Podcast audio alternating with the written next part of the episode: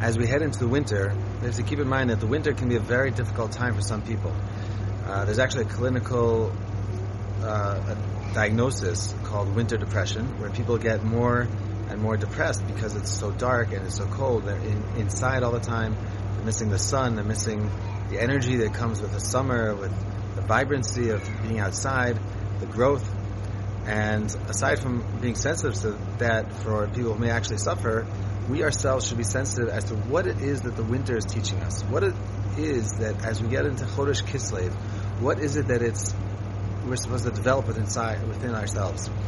There's a famous medrash that Adam Arishon uh, saw that the days were getting shorter and shorter and shorter as it became winter, and he started to think that this is my onish. This is what Hashem meant when he, when uh, when he said that I'm going to die, and the days are going to get shorter and shorter and shorter until I actually have no day left and no life left.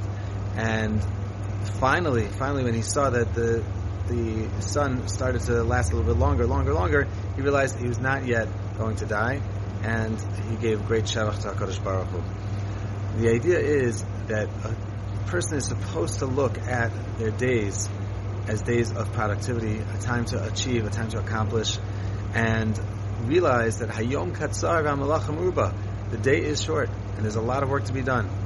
And indeed, as the Mishnah says, Vapolim Atzelim, sometimes we are very lazy. We don't appreciate really how much work we're supposed to be doing. We don't feel motivated necessarily.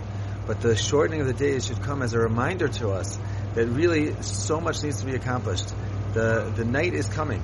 The darkness is coming. And just like those people who suffer from winter depression, they feel like their life is being sapped out of them. They don't have energy. So to, we have to realize one day it might come that there's no energy.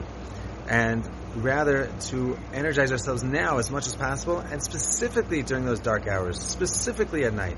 We know that Chazal tell us that the more a person learns at night, the greater brach they have. The Gemara says, if you learn at night, you have a special siyata a special chen that Hakadosh Baruch Hu shines on you during the day, and so therefore the night is longer during the wintertime, specifically in order that we can grow more, specifically so we can connect to HaKadosh Baruch Hu in times of otherwise darkness.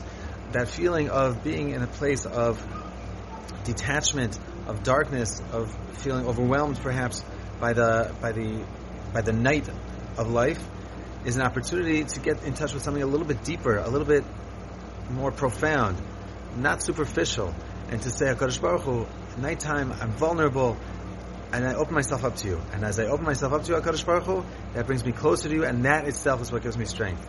We should be zocha to go into the winter in a way which energizes us, which makes us more vibrant, specifically in the times of darkness, and take the lessons of Hanukkah, of the, the small candles, the neshamas, the ner neshamas inside of each and every single one of us can light up the night, can make the darkness so much brighter, and bring a true energy